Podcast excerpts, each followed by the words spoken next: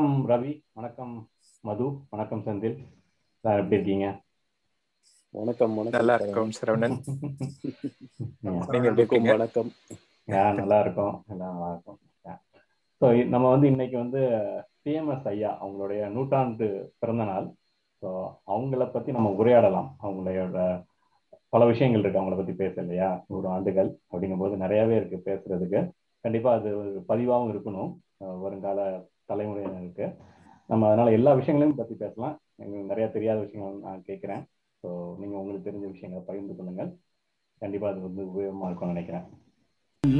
குழல் கொடுத்தோங்கில்களே எங்கள் புருஷோத்தமன் புகழ் பாடுங்களே. வண்டாடும் கங்கை மலர் தோட்டங்களே. எங்கள் மதுசூதனன் புகழ் பாடுங்களே. ஸோ முதல்ல வந்து ஐயா அவங்களுடைய ஒரு வாழ்க்கை வரலாறு. அதுல இருந்து தொடக்க தொடங்கணும்னா நம்ம அப்படி பிற விஷயங்கள் பேசுறதுக்கு வசதியா இருக்கும். அது ஒரு நல்ல தொடக்கமா இருக்கும்னு நினைக்கிறேன் அவங்களுடைய வாழ்க்கை வரலாறை பத்தி பேச தொடங்குறது. ஆஹ், நீங்க சொல்லுங்க மது அவங்களுடைய. கண்டிப்பா கண்டிப்பா கண்டிப்பா. அவர் வந்து மார்ச் இருபத்தி நாலாம் தேதி பிறந்தாரு. அவர் அவர் வந்து அவருடைய அப்பா பேர் வந்து மீனாட்சி சுந்தரம் ஐயங்கார் ரைட் அவர் வந்து தொகுழுவா அப்படிங்கிறது அவங்களோட குடும்ப பேர். அது வந்து இந்த கர்ப்ப ஸ்திரீகளுக்கெல்லாம் வந்து மருந்து கொடுக்கறதுக்காக சத்து மாவு செய்கிற குடும்பம். அதுக்கு வந்து சௌராஷ்டிரால வந்து சௌராஷ்டிர மொழியில வந்து தொகுழுவா அப்படின்னு பேர் இருக்கு. ஆஹ் மீனாட்சி சுந்தரமயங்கார் அண்ட் வெங்கடம்மா அவங்களோட அவங்க அப்பா அம்மா பேரு. அவரு அவரவே சொல்லிக்கிறது என்னன்னா டிஎம்எஸ் அப்படிங்கிற எழுத்துக்கு எக்ஸ்பேன்ஷன் அவராக சொல்லிக்கிறது சங்கீத மும்மூர்த்திகள் இருக்காங்க இல்லையா? தியாகையர் முத்துசுவாமி தீட்சிதர் ஷாமா சாஸ்திரி. இவங்க மூணு பேரையும் டிஎம்எஸ் அப்படின்னு என்னோட பேர்ல கடவுளா இய- இயற்கையா அமைஞ்சிருக்கு அப்படின்னு பெருமையா சொல்லிப்பாரு அவர் அவரே. அவரோட முக்கியமான ஒரு விஷயம் என்ன அப்படின்னா தமிழ் மொழி பேசுறதுல அவரோட உச்சரிப்பு அதோட ஏத்த இறக்கம். அது அது வந்து அந்த அதை கேட்கும் பொழுதே அந்த பொருள் அந்த அந்த ஒரு வார்த்தையோட பொருள் என்ன? அதோட உள் அர்த்தம் என்ன? ஆழம் என்ன? அப்படிங்கிறத கேட்குறவங்களுக்கு தானாகவே கொண்டு வர அளவுக்கு ஒரு தமிழ் மேலே வந்து அவருக்கு ஒரு பெரிய அவரே அறியாத ஒரு ஞானம் அப்படின்னு சொல்லணும். அந்த மாதிரி இருந்து இருந்து வந்தவர். ஆனால் இதில் என்ன முக்கியமான ஒரு விஷயம் எதுக்காக சொல்ல வரேன்னா அவரோட தமிழ் மொ- அவரோட தாய்மொழி தமிழ் கிடையாது. அவர் வீட்டில் பேசினது சௌராஷ்டிர மொழி அதுதான் அவரோட தாய்மொழி. ஆனால் தமிழ் அவரை போல உச்சரித்த இன்னொரு தமிழ் பாடகர் இருப்பாராங்கிறதே சந்தேகம் தான் இவர் என்ன பண்ணாருன்னா ஒரு சின்ன வயசுல இருந்தே பாடியிருக்காரு. ஏழு வயசுல இருந்தே பாடினாராமா. ஒரு இருபது இருபத்தி ரெண்டு வயசு வரும்பொழுது தான் வந்து கர்நாடக சங்கீதத்தை கத்துக்க ஆரம்பிச்சிருக்காரு. அது வரைக்கும் கர்நாடக சங்கீதத்தை முறையெல்லாம் கத்துக்கல பட் பாட்டை கேட்டு கேள்வி ஞானத்துல பாடுறது. அந்த மாதிரி பாடும்பொழுது இருபத்தி ரெண்டு வயசுல அவர் வந்து காரைக்குடி ராஜாமணி ஐயங்கார் அப்படிங்கிறவர். அவர் யாருன்னா நம்ம இந்த பூச்சி ஸ்ரீனிவாச ஐயங்கார்னு சொல்லுவாங்க. காரைக்குடி எங்கள் ஊர் அதை சொல்லிதான் ஆகணும் நான் கொஞ்சம் um, ஸோ அந்த ஸ்ரீனிவாஸ் ஐயங்காருங்கிறவர் வந்து ரொம்ப பெரிய மியூசிஷியன் அந்த காலத்தில். அதாவது சினிமா மியூசிக் அப்படின்னு கிடையாது. அதெல்லாம் பொதுவாக வந்து மேடையில் பண்ணது பஜனைகளில் பண்ணது. அந்த பெரிய மியூசிஷியனோட மருமகன் அண்ட் ஆல்சோ ஸ்டூடெண்ட் அவர் தான் காரைக்குடி ராஜாமணி ஐயங்கார். அவரோட ஆஹ், சிஷ்யனா வந்து ஆரம்பிச்சிருக்காரு. தன்னோட கர்நாடக சங்கீத ப- பயிற்சியை. அதுக்கப்புறம் நிறைய அவரே புரிஞ்சிட்டு இருக்காரு இப்போ நம்ம நிறைய அவரோட பாடல்கள் எல்லாம் சினிமா பாடல்கள்லாம் நிறைய கர்நாடக சங்கீதத்தை கேட்கலாம். ரொம்ப முறையா ரொம்ப எல்லாத்தையும் ஒரு டிசிப்ளினா எடுத்துக்கிட்டு வாழ்ந்தவர் அப்படின்னு சொல்லலாம்.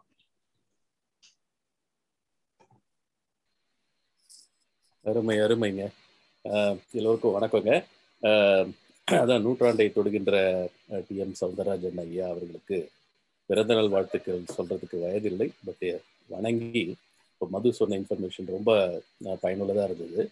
அதுதான் நான் கூட வந்து டிஎம்எஸ் ஐயா வந்து ஐம்பதுல ஆரம்பிச்சு அறுபதுல எழுபதுல எல்லாம் எவ்வளவு கோலோட்சி நின்றார் எவ்வளவு பாடல்கள் பாடியிருக்கிறார் அப்படிங்கிறத பார்த்துட்டு இவர் ரொம்ப ஒரு ரொம்ப காலமா இது கர்நாடக சங்கீ சங்கீதம் அதெல்லாம் கத்துருப்பாரோ அப்படின்னு நினைச்சேன். ஆனா மது சொன்ன மாதிரி அவர் பயின்றதே ஒரு இரண்டு வருடம் தான் அப்படிங்கிறத கேள்விப்பட்டேன். ரொம்ப ஆச்சரியமா இருந்தது. ஒரு ரெண்டு வருஷம் பயிற்சியில இவ்வளோ நல்ல ஒரு என்ன சொல்றது ஞானத்தோட பாடுறாரு அப்படின்னு. அதுல மிகப்பெரிய ஆச்சரியம் என்னன்னா இவர் நிறைய கச்சேரி பண்ணியிருக்கிறாரு அப்படிங்கிறத கேள்விப்பட்டோம். ஆனா இவருக்கு எப்படி திரைப்பட வாய்ப்பு வந்தது? ஏன்னா அந்த நேரத்துல எல்லாம் பார்த்தீங்கன்னா பெரிய ஜாம்பவான்கள் தான் இசைத்துறையில் இருந்தாங்க. ஸோ அவங்க எல்லாமே வந்து பியூர் கிளாசிக்கல் அது இது தெரிஞ்சு அப்படிதான் ஒரு குவாலிஃபிகேஷன் இருந்துச்சு இல்லைங்களா? மியூசிக்கல் ஃபீல்டில் என்டர் ஆகணும்னா. இவருக்கு எப்படி திரைப்பட வாய்ப்பு வந்திருக்கு மது? அது பத்தி கொஞ்சம் சொல்லுங்க. ஆமா எவ்வளவு பெரிய சாதிச்சவங்களும் சாதாரணமா ஸ்டார்ட் பண்ணல. ரொம்ப கஷ்டப்பட்டு தான் ஸ்டார்ட் பண்ணிருக்காங்க. எல்லா துறையிலுமே இல்லையா? எல்லா துறையிலுமே. பின்னால வந்து நம்ம அவங்க வளர்ந்ததுக்கு அப்புறம் பேசும்பொழுது ஆஹா ஓஹோன்னு பேசுவோம் எல்லாருமே. பட் எவ்வளவு கஷ்டப்பட்டு வந்தாங்கன்னு யோசிச்சு பார்க்கும்போது ரொம்ப ஈஸியா யாருக்கும் இந்த சந்தர்ப்பங்கள்லாம் கிடைச்சிருது இல்லை அவர் வந்து பல music directors of that age அவங்கள அவரை வந்து ரிஜெக்ட் பண்ணியிருக்காங்க எதுக்காக ரிஜெக்ட் பண்ணியிருக்காங்க அப்படின்னா நம்ம இன்னைக்கு இன்னைக்கு நம்ம பெருமையாக நினைக்கிற ஒரு அட்ரிபியூட் உச்சஸ்தாயில போகும்போது அவரோட குரல் வந்து உடஞ்சிருது சரியா நிக்க மாட்டேங்குது அப்படின்னு தான் அப்படின்னு ரிஜெக்ட் பண்ணிருக்காங்க. இன்ஃபேக்ட் அவரோட இன்டர்வியூ பல இன்டர்வியூ கேட்டாலே அவரே அப்படிதான் சொல்றாரு ஆக்சுவலா ஆமா நமக்கு ஆமா நமக்கு அவ்வளவு எனக்கு அவ்வளவு சங்கீத ஞானம் இல்லை அதை பத்தி பேசுறதுக்கு. ஆனா என்னை பொறுத்த வரைக்கும் அவர் நிறைய உச்சஸ்தாயில ரொம்ப நல்லா பாடியிருக்காரு. அப்படின்னு தோணும். பட் அவர் என்ன சொல்றாருன்னா ஒரு ஒரு பர்டிகுலர் பிச்சுக்கு மேல நானே போக மாட்டேன் அதுக்கு மேல ஒரு பாட்டு வந்ததுன்னா அந்த பாட்டு வேற யாருக்காவது கொடுத்துருங்க நானே சொல்லிடுவேங்கிறார் அவர் இன்டர்வியூஸ்லாம் எனிவே ஸோ அவர் ஸ்டார்ட் பண்ணும் பொழுது அதை வந்து பார்த்துட்டு இந்த பையன் வந்து இந்த பாட்டுக்கு ஒத்து வர மாட்டான் அப்படின்னு நிறைய பேர் வந்து ஒதுக்கியிருக்காங்களாம். அதுக்கப்புறம் அவர் என்ன என்ன பண்ணியிருக்காருன்னா அந்த சென்ட்ரல் ஸ்டுடியோவோட சுந்தர் ராவ் நட்கர்ணி அப்படிங்கிறவரோட வீட்டில் வேலை செஞ்சிருக்காரு. எதுக்குன்னா ஏதாவது ஒரு வாய்ப்பு கிடைச்சிடும் எப்படியாது அவர் மூலமா அப்படின்னு ஒரு வீ அவர் அவர்கிட்ட வேலை செஞ்சிருக்காரு. அவரும் கொஞ்சம் கொஞ்சம் காலம் அந்த இது தொடர்ந்துக்கும் பொழுது ஒரு வாட்டி வந்து அவர் வந்து எஸ் என் சுப்பையா நாயுடுக்கு வந்து இவரை இன்ட்ரடியூஸ் பண்ணியிருக்காரு இன்ட்ரடியூஸ் பண்ணி இந்த கிருஷ்ண விஜயம் அப்படிங்கிற படத்துல பாடுறதுக்கான வாய்ப்பு கிடைச்சிருக்கு. Nineteen forty six right nineteen forty சிக்ஸ்னு அவரும் சொல்றாரு. ஆனா நைன்டீன் ஃபார்ட்டி சிக்ஸ்ல அந்த பாட்டெல்லாம் ஆரம்பிச்சிருக்கு ஆக்சுவலா பட் படம் வெளியில வந்தது நைன்டீன் ஃபிஃப்டி தான். ஸோ நாலு வருஷம் இருக்கு அது வெளியில வர்றதுக்கு. ஸோ ரெண்டும் சொல்லலாம். அவரோட முதல் பாட்டுங்கிறது நைன்டீன் ஃபிஃப்டியில் வந்ததுன்னு சொல்லலாம். நைன்டீன் ஃபார்ட்டி சிக்ஸ்ல வந்துன்னு சொல்லலாம்னு நினைக்கிறேன். பட் அவருக்கு வந்து அந்த படத்தில் அஞ்சு பாட்டு கிடைச்சிருக்கு பாடுறதுக்கு அஞ்சு பாட்டுமே தியாகராஜ பாகவதர் மாதிரி தான் பாடணும் அப்படிங்கிறது அவரோட அவருக்கு கொடுக்கப்பட்ட ஒரு கன்ஸ்ட்ரெயின்ட் அப்படின்னே சொல்லலாம். அது அந்த மாதிரி தான் பாடியிருக்காருன்னு நினைக்கிறேன் அதில். நான் அந்த பாட்டெலாம் கேட்டேன் ஒன்று ரெண்டு. இந்த ராதே என்னை விட்டு போகாது அப்படிங்கிறது தான் அவரோட அஃபிஷியல் ஃபர்ஸ்ட் சாங் அப்படிங்கிறாங்க. இன்னைக்கு கேட்கும் பொழுது வந்து அது தியாகராஜ பாகவதர் மாதிரி இருக்கு அப்படின்னு சொல்ல முடியல. அட்லீஸ்ட் வாய்ஸ் கிடையாது. பட் கண்டிப்பா அதை வந்து மிமிக் பண்ணிருப்பாருன்னு தான் தோணுது. இல்லையா? அந்த பாடுற ஸ்டைல் பாடுற ஸ்டைல சொல்றேன் ஆமா ஸ்டைல் ஸ்டைலு ராதே நீ என்னை விட்டு போகாதடி. ராதே நீ என்னை விட்டு போகாதடி. காதலிய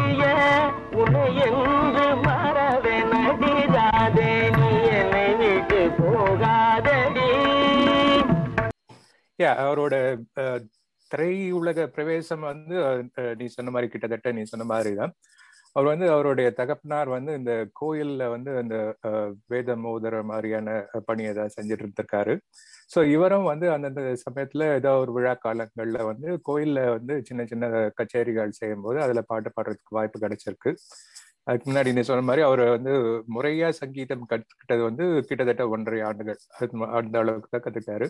அந்த சமயத்திலேயே வந்து கிட்டத்தட்ட ஒரு நாற்பத்தெட்டு கீர்த்தனைகள் வந்து மனப்பாடமா அச்சரம் பிறக பிறழாம பாட முடிகிற திறமை பெற்றிருக்காரு. அதனால இவர் வந்து மேடையில பாடுற சமயத்துல எல்லாம் வந்து தனியா இவரோட பாட்டு கேட்கறதுக்கே ஒரு பெரும் கூட்டம் வருமா? அந்த மாதிரி ஒரு சமயத்துலதான் வந்து தியாகராஜ பாகவதர் வந்து கோயில் விழாக்கு வந்து வரதுக்கான ஒரு ஏற்பாடு நடந்துட்டு இருக்கு அவர் வந்து வெளியில அவரோட வண்டி விட்டு இறங்கி அவர் தயார கோயிலுக்குள்ள நுழையத்துக்கு தயாராகிட்டு இருக்கிற சமயத்துல வந்து இவர் வந்து உள்ள கோயில் விழால பாடிட்டு இருந்திருக்காரு அது வந்து ஒரு தியாகராஜ பாகவதரோட பாடல் அது. ஸோ அந்த பாட்டை பாடினதான் இவருக்கு ஒரு ஒரு நிமிஷம் வந்து சரி நம்ம பாடின பாட்டை யாரோ ரெக்கார்டு போட்டுட்டு இருக்காங்க அப்படின்னு நினைச்சிட்டு தான் உள்ள வந்திருக்காரு. உள்ள வந்து பார்த்த சமயத்துல தான் இவர் வந்து ஒரு சின்ன பையனா இருந்திருக்காரு அப்போ. மிக ரொம்ப ஒல்லியா இருப்பாரு அப்போ. ஸோ இந்த மாதிரி ஒரு ஒல்லியான பையன் இவ்வளோ இந்த மாதிரியான ஒரு உச்ச ஸ்தாயில பாட முடியுது அப்படின்னு சொல்லிட்டு அந்த கச்சேரி முடிஞ்சதுக்கப்புறம் இவரை கூப்பிட்டு பாராட்டியிருக்காரு. நல்லா பாடுறப்ப ரொம்ப நல்ல ஞானம் இருக்கு உனக்கு. நீ வந்து சென்னைக்கு வந்தீங்கன்னாக்கா உனக்கு ஒரு வாழ்க்கை அமையக்கூடும் அப்படின்ற மாதிரி சொல்லியிருக்காரு.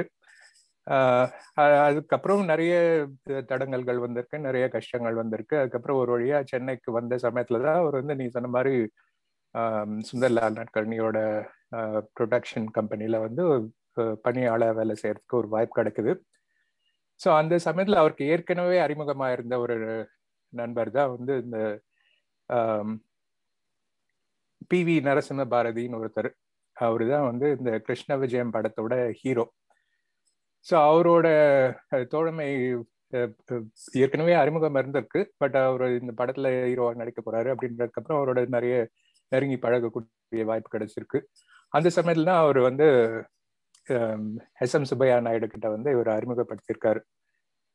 அப்பவும் வந்து இவரோட குரல்லாம் வந்து நீங்க சொன்ன மாதிரி அந்த கொஞ்சம் பிசர் அடிக்கிறது அந்த மாதிரியான சில விஷயங்கள்லாம் இருந்திருக்கு. முற்றிலும் வந்து அந்த கர்நாடக கீர்த்தனை பாணிகளே பாடிட்டு இருந்ததுனால கொஞ்சம் தயக்கம் இருந்திருக்கு. அதெல்லாம் தாண்டி அவருக்கு கிடைச்ச முதல் வாய்ப்பு தான் வந்து ராதை நீ என்னை விட்டு போகாதடி அப்படின்ற பாட்டு.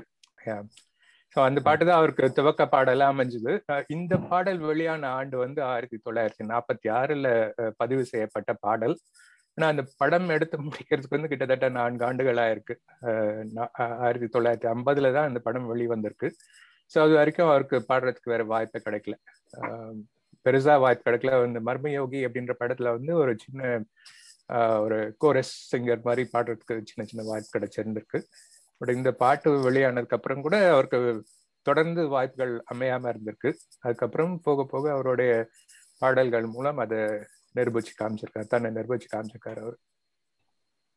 நல்ல தகவல்கள். நிறைய ஆச்சரிய கொடுக்கக்கூடிய தகவல்களும் இருந்துச்சு அவருடைய குரல் பத்தி பேசினதுல. தவிர இந்த வருஷக்கணக்கில் படம் எடுக்கிறது இப்பதான் இருக்கும்னு நினைச்சேன். அந்த காலத்துல கூட இருந்திருக்கு போல. ஆமா. சரி. அதாவது இப்ப- தியாகராஜ தியாகராஜ பாகவதரை பத்தி சொல்லிட்டு இருந்தோம்ல அவர் தான் சூப்பர் ஸ்டார் இல்லையா? ஆமா அந்த காலத்து. அதுல ஒரு இன்னொரு இன்ஃபர்மேஷன் சொல்றாங்க மது. அதாவது கூண்டு கிளின்ற படத்துக்கு பாடியிருக்கிறாரு அவரு.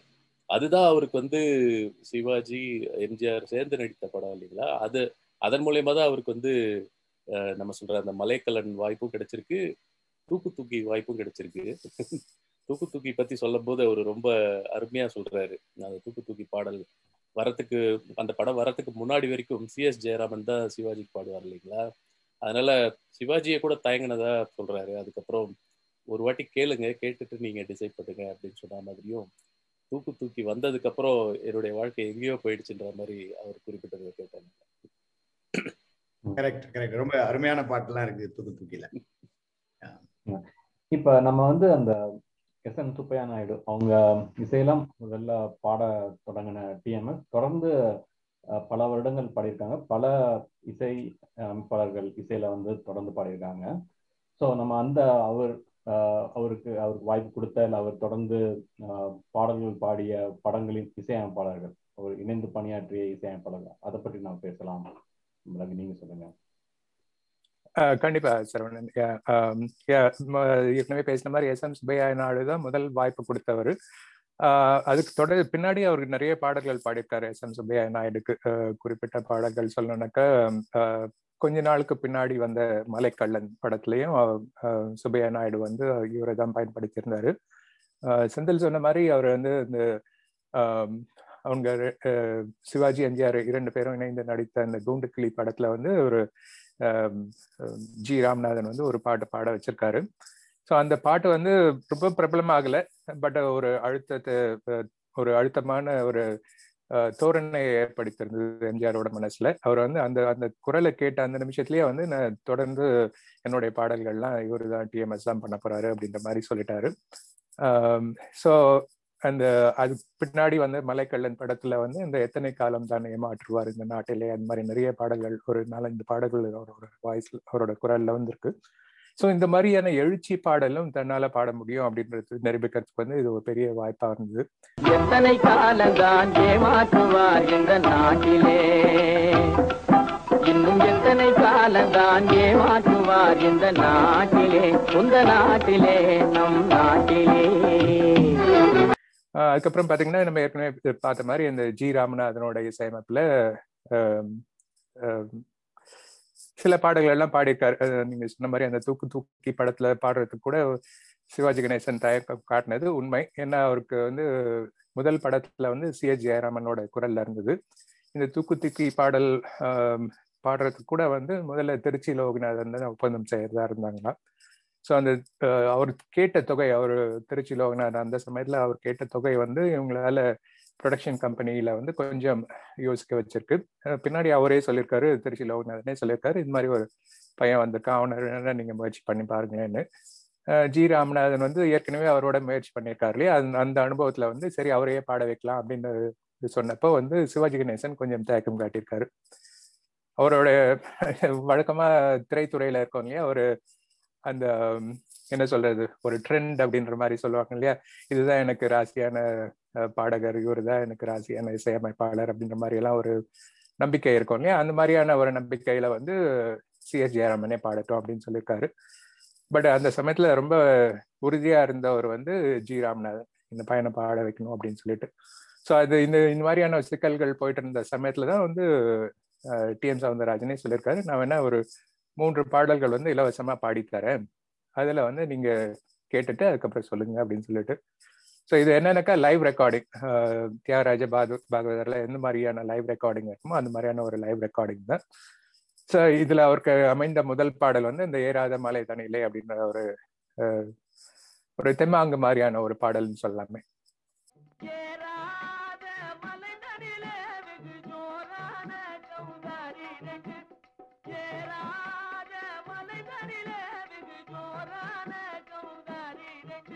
ஒரு நாட்டுப்புற பாடல் மாதிரியான ஒரு சம்பவம் இது.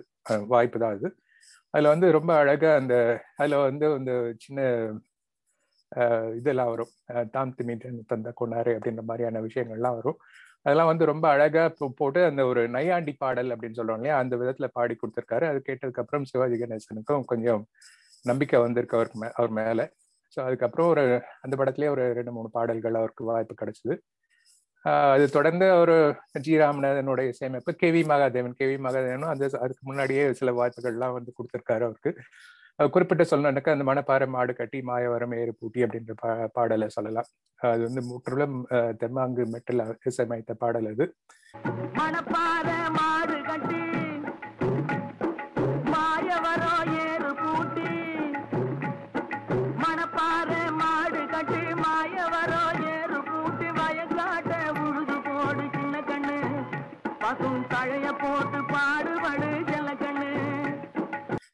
அது தொடர்ந்து ஒரு கே வி மகாதேவனுக்கு ஏராளமான பாடல்கள் பாடியிருக்காரு. எம்ஜிஆர் பட பாடல்கள் நிறைய இந்த விவசாயி மாதிரியான ப படத்துல அதுக்கப்புறம் நிறைய பாடல்கள் பாடியிருக்காரு அவருக்காக. ஆஹ், பின்னாடி எம்எஸ்பி டி கே ராமூர்த்தி அவங்க ரெண்டு பேரும் எம்எஸ்பி டி கே ராமூர்த்தியோட அவங்க ரெண்டு பேரும் இசையமை சேர்ந்து இசையமைச்சிட்டு இருந்த காலத்துல நிறைய பாடல்கள் பாடியிருக்காரு. அஹ், எம்ஜிஆருக்கும் ஆகட்டும் சரி சிவாஜிக்கும் ஆகட்டும் சரி. அவர் பின்னாடி அவங்களுக்குள்ள ஒரு ஒரு சிக்கல் வந்து ரெண்டு பேரும் தனித்தனியா இசையமைக்கிற காலத்துல வந்து ஒரு டி கே ராமமூர்த்திக்கும் தனியான பாடல்கள் பாடி பாடிட்டாரு. அஹ், சொல்லணும்னாக்கா அவருடைய பாட்டுல படத்துல வந்து டி கே ராமபக்தியோட இசையமைப்புல வந்து சொர்க்கம் ஒரு சொர்க்கம்னு ஒரு அஹ், தங்கச்சுரங்கம்னு ஒரு படம் வந்தது அந்த சமயத்துல. நான் பிறந்த நாட்டுக்கு எந்த நாடு பெரியது அப்படின்ற மாதிரியான ஒரு பாடல். அந்த பாடலை கேட்டதுக்கு அப்புறம் வந்து மொத்த இண்டஸ்ட்ரியுமே வந்து மூவி இண்டஸ்ட்ரியில எல்லாம் என்ன இது நினைச்சாங்கன்னாக்க இனிமே இவர் எம்எஸ்வி வந்து எம்ஜிஆரோட பாடல்களுக்கு இசையமைக்கிறதாகவும் ராமமூர்த்தி வந்து சிவாஜியோட பாடல்களுக்கு இசையமைக்கிட்டோம் அப்படின்ற மாதிரியான ஒரு ஒரு ஒப்பந்தம் ஏற்படுத்த முயற்சி செஞ்சிருக்காங்க. அந்த சமயத்துல வந்து இவருக்கு வந்து ஒரு சிக்கல் எழுந்திருக்கு. நான் யாருக்கு பாடுறது அப்படின்ற மாதிரி. ஸோ எனக்கு அந்த அந்த சமயத்தில் ரெண்டு பேரும் ஜாம்பவான்கள் சிவாஜி அண்ட் எம்ஜிஆர். ஸோ நான் யாருக்கு பாடுறது அப்படின்ற மாதிரியான ஒரு சிக்கல்லாம் வந்திருக்கு. அந்த சிக்கல்கள்லாம் முற்றி ஒரு இதுக்கு வர்றதுக்கு முன்னாடி அந்த ஒரு சமரசம் ஏற்பட்டு பின்னாடி வந்து தொடர்ந்து எம்எஸ்பி வந்து எம்ஜிஆர் படங்களுக்கு இசையமைக்கிற வாய்ப்பும் உண்டாச்சு. இந்த இந்த மாதிரியான ஒரு பிரிவினை வேண்டாம் அப்படின்ற மாதிரி முடிவு பண்ணிட்டாங்க. அதுக்கப்புறம் ரெண்டு பேரும் மாற்றி மாற்றி பண்ணிட்டு இருந்தாங்க. அதனாலதான் வந்து அவர் தொடர்ந்து ரெண்டு பேருக்குமே வந்து பாடுறதுக்கான வாய்ப்புகள் நிறைய வந்து பின்னாடி காலத்துல. டி கே ராமூர்த்தி அந்த ஏராளமா சொல்லிட்டே போல. இது இன்னும் கேட்டா அவர் பாடாத இசையமைப்பாளர்கள் கிடையாதுன்ற மாதிரி கூட சொல்லலாம். வேதாவோட இசையமைப்புல நிறைய பாடல்கள் பாடியிருக்காரு. அஹ் குறிப்பிட்டு சொல்லணும்னாக்கா இந்த ஓர் ஆயிரம் பார்வையிலே உன் பாடலை தான் நான் அறிவேன். அஹ் உன் பார்வையை தான் நான் அறிவேன் அப்படின்னு வல்லவனுக்கு வல்லவன் படத்துல பாடியிருப்பாரு. ஓராயிரம் பார்வையிலே உன் பார்வையை நான் அறிவேன். உன் காலடி ஓசையிலே உன் காதலை நான் அறிவேன். பின்னாடி பாத்தீங்கன்னா Kunnakudi Vaidyanathan C R Subbaraman C R Subbaraman தான் வந்து இந்த மர்ம யோகியில வந்து வாய்ப்பு கொடுத்தவர். ஆனா அந்த அந்த படத்துல வந்து அவருக்கு முழுமையான ஒரு கதாநாயகனுக்காக பாடுற வாய்ப்பு கிடைக்கல. ஒரு கோரஸ் சிங்கர் மாதிரி அங்கங்க ஒரு நகைச்சுவை காமெடியன்ஸ் வருவாங்க இல்லையா அவங்களுக்கு பாடுற மாதிரி சின்ன சின்ன ரெண்டு மூணு வரிகள் அப்படிதான் வந்திருக்கு. சிஆர் சுப்பராமனுக்கு பாடியிருக்காரு. ஆஹ் அவர் சுப்பராமனோட பிள்ளை சங்கர் கணேஷ் இருக்காங்க. அதில் சங்கர் வந்து அவர் சுப்பராமனோட பிள்ளை அவர். அவங்களோட இசையிலையும் பாடக்கூடிய வாய்ப்பு கிடைச்சிருக்கு அவருக்கு. நிறைய பாடல்கள் பாடியிருக்காரு.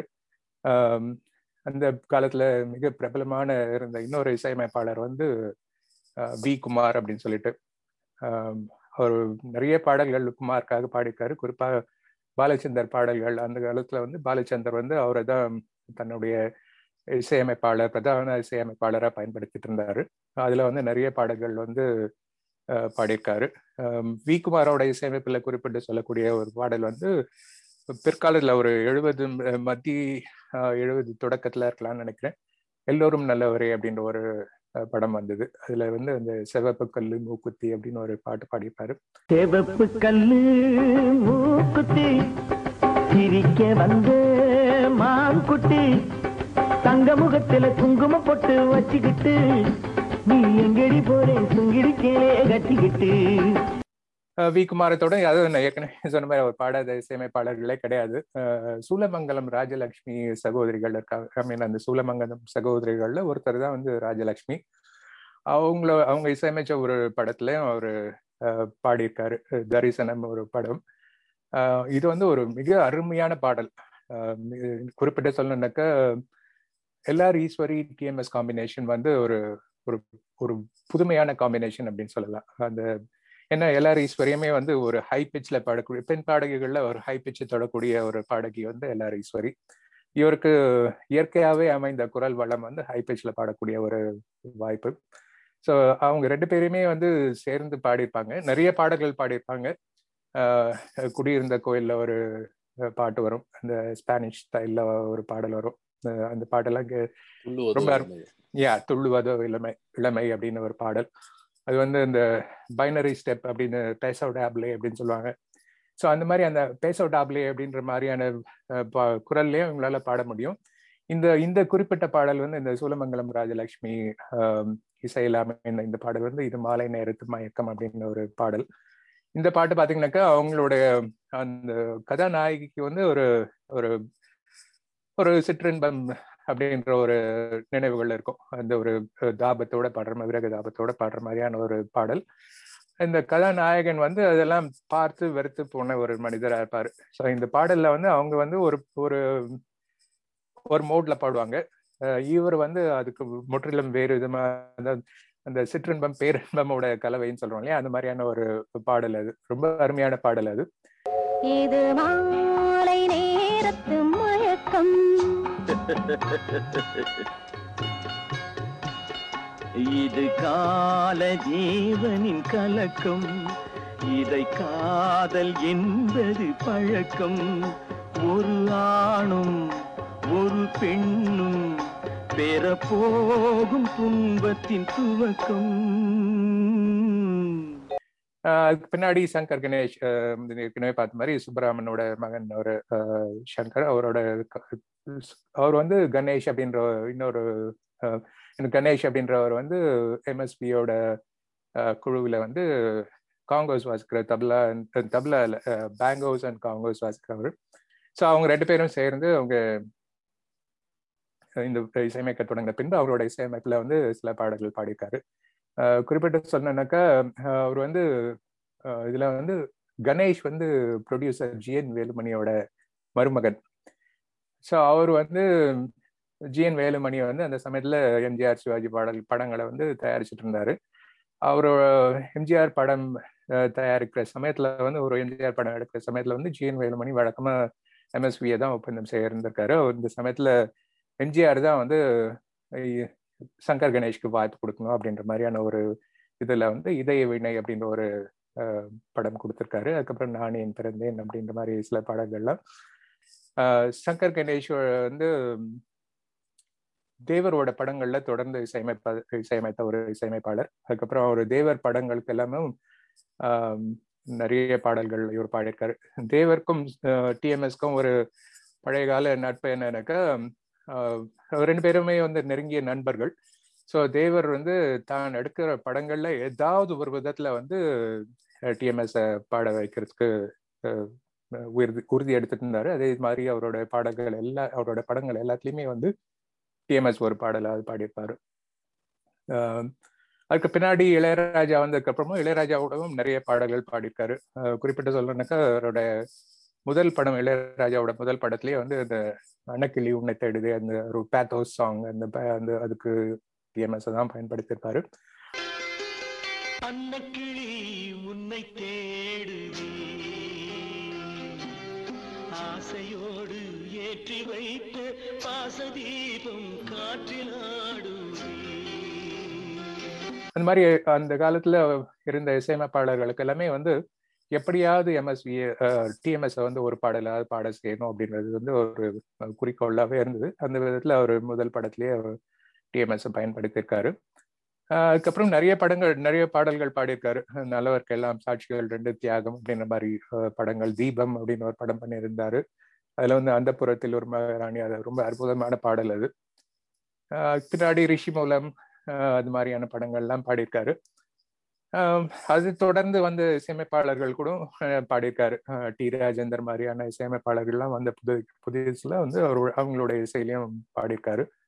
அதுல குறிப்பிட்ட சொல்லணும்னாக்கா இந்த வசந்த ஊஞ்சலிலே அப்படின்ற ஒரு பாடல் நூலும் இல்லை வாலும் இல்லை அப்படின்ற மாதிரியான பாடல். நூலும் இல்லை வாலும் இல்லை வானில் பட்டம் விடுவேனா நாதி இல்லை தேவி இல்லை நானும்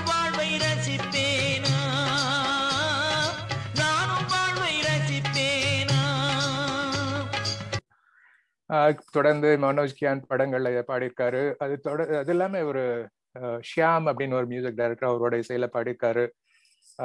கே வி மகாதேனோட அசிஸ்டன்ட் புகழேந்தி அவரோட ப- படத்துல பாடியிருக்காரு. தட்சிணாமூர்த்தி இசையமையத்துல அவர் ப படங்கள் பாடியிருக்காரு. ஸோ இந்த மாதிரி அவர் பாடாத இசையமைப்பாளர்களே கிடையாதுன்னு சொல்லலாம் இன்னும் கேட்டால் ஏஆர் ரஹ்மானோட ஏஆர் ஸ்டைல் வந்து இவரோட ஒத்து போகாததான் ஒரே ஒரு சிக்கல் இவருக்கு வந்து எல்லாமே வந்து லைவ் ரெக்கார்டிங் அப்படின்ற மாதிரியான ஒரு பாணியில பாடி பழக்கப்பட்டவர் இவர். ஏஆர் ரமான் வந்து அவர் அந்த அந்த- அந்த காலத்துல வந்து இந்த பஞ்சிங் சிஸ்டம் கிடையாதுன்றதுனால அவர் எல்லாமே லைவ் ரெக்கார்டிங் தான். ஏஆர் ரஹ்மான் வந்து அந்த மாதிரி அது வந்து அவருக்கு அவ்வளோவா ஒத்து வராத விஷயம். அவர் இந்த நிறைய இம்ப்ரூவைசேஷன் பண்ணிட்டே இருப்பார் இல்லையா? ஸோ அதனால வந்து அவர் தனித்தனியா பாடகர்களுக்கு தனியா பாட வச்சு சே- தனியா சேர்த்துட்டு இருந்தாரு ஸோ அது வந்து கொஞ்சம் அவங்க ரெண்டு பேருக்கும் சிங்க் ஆகலைன்னு நினைக்கிறேன். இன்னொன்று வந்து அந்த சமயத்துல வந்த கதாநாயகர்களும் வந்து கொஞ்சம் இளமை தந்தமும் கதாநாயகர்களா இருந்தாங்க. ஸோ அதனால அவங்க ரெண்டு பேரும் பா திரைப்படங்களுக்கு சேர்ந்து பாடுறதுக்கு வாய்ப்பு கிடைக்கல. ஆனா ஒரு செம்மொழி மா மாநாட்டுக்கு பாட்டு எழுதினப்போ பாட்டு இசையமைச்சப்போ முதல் வரியை வந்து டிஎம்எஸ் பாட வச்சிருப்பாரு. பிறப்புக்கும் எல்லா உயிர்க்கும் பிறந்த பின்னர். ஸோ இது வந்து ஒரு நீண்ட பதிலாக இருந்திருக்கும் பட் அது வந்து அவருடைய வாழ்க்கை பயணம் அவருடைய வாழ்க்கை அனுபவங்கள்லாம் வந்து ரொம்ப பெரிய குறிப்பிட்டு சொல்லக்கூடிய விஷயங்கள். அதனால எதையும் தவிர்த்திட முடியாத இருந்தது. அருமையான தொகுப்பு ரவி. அது மிக உண்மை. ஏன்னா நம்ம எம். கே. தியாக தியாகராஜ பாகவதர் அவருடைய காலத்து பாடல்கள் நம்ம அவர் தான் சூப்பர் ஸ்டார் கூட பேசணும் இல்லைங்களா? அவர் காலத்துல இருந்த K. V. Mahadevan G. R. Ramanathan அப்புறம் எல்லாமே டிஜி லிங்கப்பாவா இருக்கட்டும் அவங்க காலத்துல இருந்து பாடி அப்படியே எம்எஸ்வி நீங்க சொன்ன மாதிரி அடுத்து வந்த மியூசிக் டைரக்டர்ஸ் அதெல்லாம் பாடி அப்புறம் அதுக்கப்புறம் கோலோச்சி இளையராஜா அவர்கள்ட்டையும் பாடி ஏஆர் ரகுமான் வரைக்கும் பாடின ஒரே பாடகர் அவருக்கு தான் அந்த அதிர்ஷ்டம் கிடைச்சிருக்கும்னு நினைக்கிறேன். இவ்வளோ மியூசிக் டைரக்டர்ஸ் பாருங்க